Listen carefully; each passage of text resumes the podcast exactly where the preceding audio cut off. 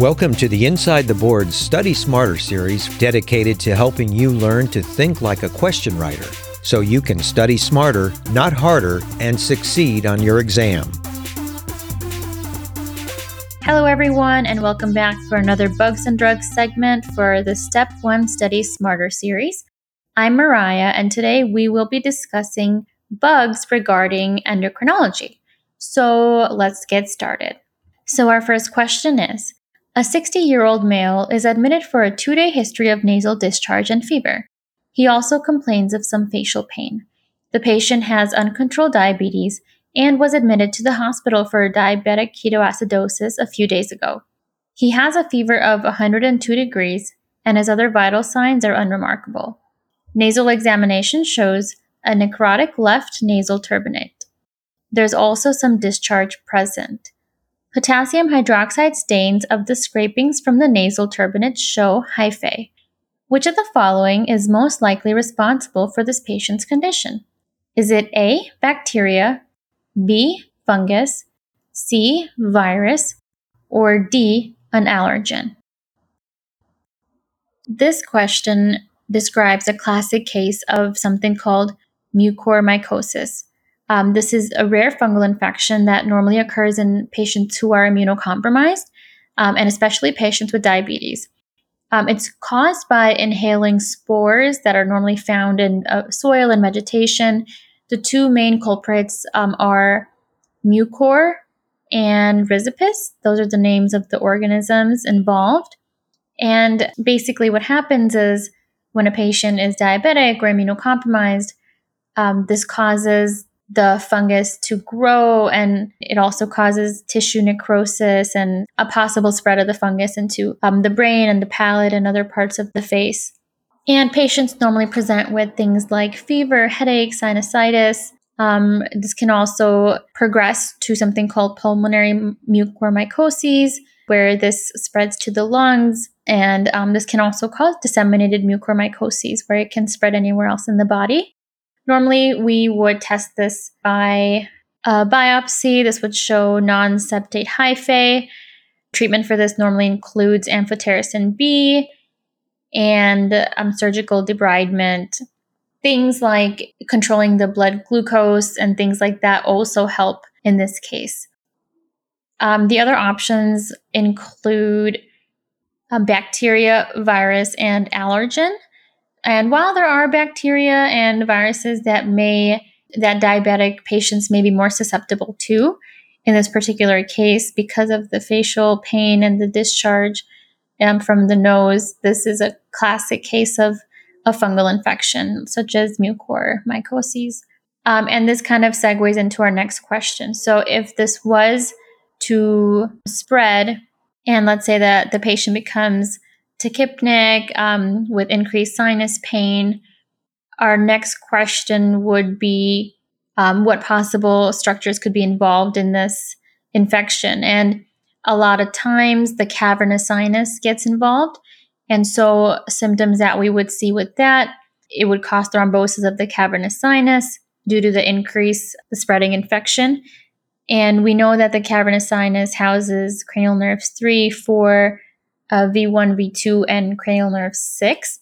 So patients could lose control of a lot of their ocular muscles and also some of the facial sensation around their eyes and forehead and their maxilla from the V1 and V2. And um, from V6, they would lose more um, ocular muscle function. So that's a possible complication that can occur from this as well. And then we have another question.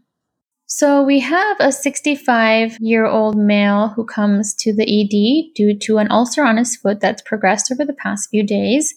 The patient has a history of uncontrolled diabetes mellitus and has lost sensation over both of his lower extremities.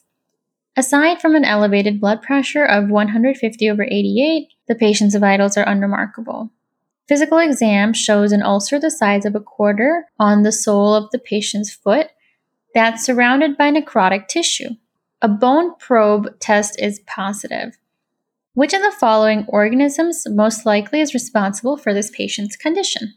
So, if we break this apart, we see that this patient has lost sensation um, in his lower extremities. This is normally one of the complications of diabetes, I call diabetic polyneuropathy.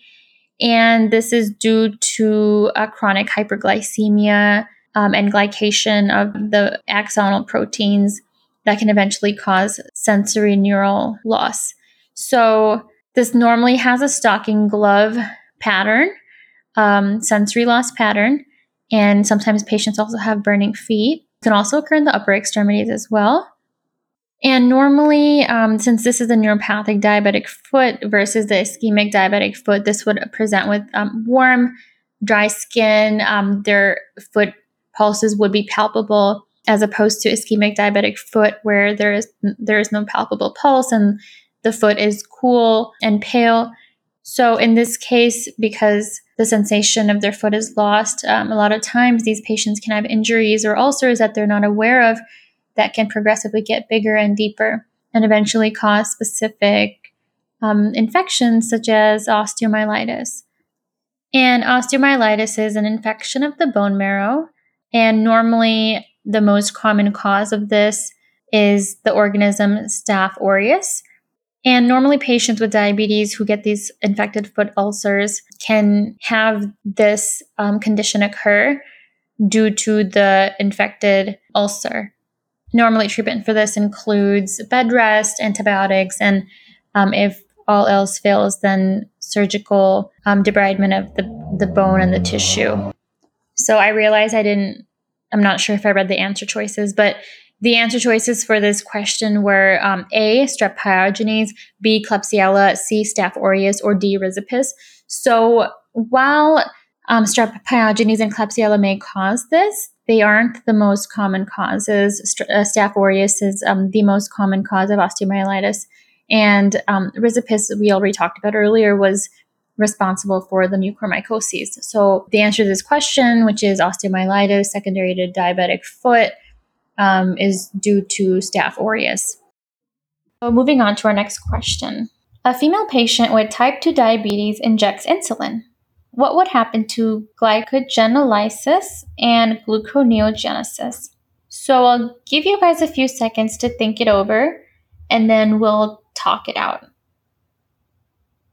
Okay, so glycogenolysis is basically breaking down glycogen to make glucose, and gluconeogenesis is um, creating uh, glucose. So insulin normally would inhibit these um, actions because it would want to decrease the circulating blood sugar in the body.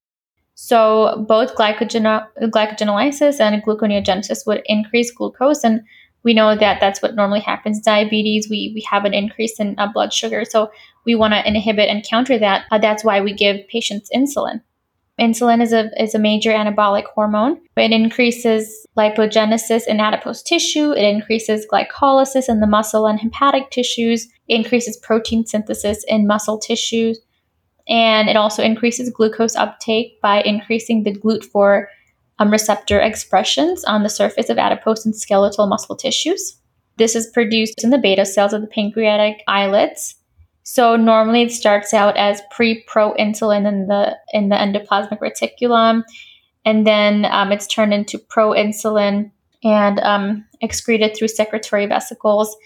And we have um, basically C peptide and insulin, which are the end products, and those are released in the blood in equal amounts. So normally that's a way to test to see if a patient is taking exogenous insulin versus if their body is making endogenous insulin is by testing the levels, uh, by checking the levels of the C peptide and the insulin. For example, if someone was taking exogenous insulin, they won't have a, a proportional increase in their C peptide because their body did not create that insulin.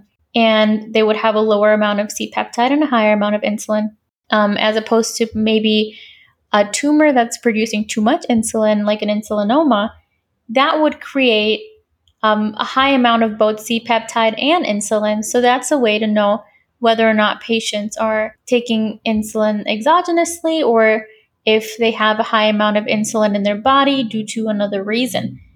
And this topic, this topic of insulin and diabetes and how it works is very high yield. There's lots of different segues that I could go into about this topic, but it's very, very important to know every every little thing about this. So moving on to our next question. A female patient with a history of psychiatric illness is abusing levothyroxine to lose weight. Given her excess ingestion of T4, what would happen to her levels of T3, T4, TSH, and RT3? So, levothyroxine is an analog of T4. So, we know that the thyroid, when it's stimulated by TSH, which is stimulated by TRH, produces T4 and T3. It makes a lot more T4 than it does T3. Um, T4 is the pre hormone, and T3 is the actual active and the actual potent hormone. And when T4 goes into the peripheral tissues, it's converted to T3 by 5 prime deiodinase. So um, it can also be converted to something called reverse T3, which is RT3, which is inactive. This normally happens in states where the body might be ill and less of the hormone is required. So, if a patient is taking levothyroxine, which is basically T4, that's going to negatively feedback and inhibit TRH, which is being secreted from the hypothalamus. Um, and it's also going to decrease TSH, which is being secreted from the anterior pituitary. And because T4 normally turns into, into T3, but because T3 is not needed in this case, T3 will be down, it'll be low, and will actually have an increase in reverse T3.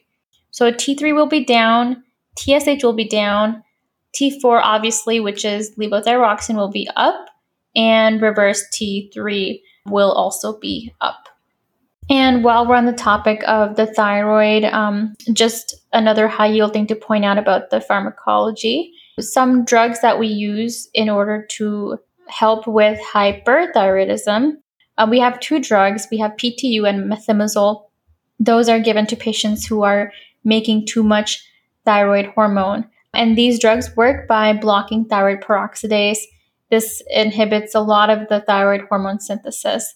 And it's important to note that PTU also blocks 5 prime deiodinase in um, the periphery. So that's also decreasing the peripheral conversion of T4 into T3.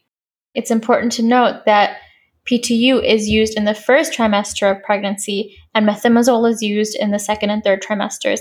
Um, they love asking that. It's because PTU causes hepatotoxicity. So we prefer methimazole in the second and third trimester. And um, in the first trimester, methimazole is a teratogen. So we don't like to use methimazole in the first trimester. So PTU is used in the first trimester. Methimazole is used in the second and third trimester of pregnancy. And our last question is what would happen to the serum levels of calcium and parathyroid hormone and urinary CAMP in a patient taking excess oral vitamin D. We know that vitamin D helps to absorb calcium and phosphate in the small intestine. So, normally, an excess of vitamin D would cause hypercalcemia and hyperphosphatemia, and a deficiency of vitamin D would result in the opposite.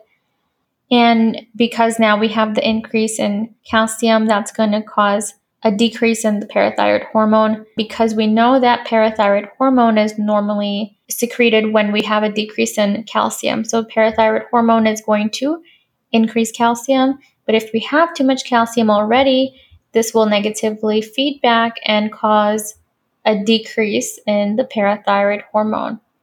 And parathyroid hormone also acts on the kidneys by increasing the activity of CAMP so, because PTH is now being decreased, there's also going to be a decrease in the CAMP activity in the kidneys. So, there you have it. That's our bugs and drugs segment for endocrinology. I hope this helped you guys, and best of luck, everyone.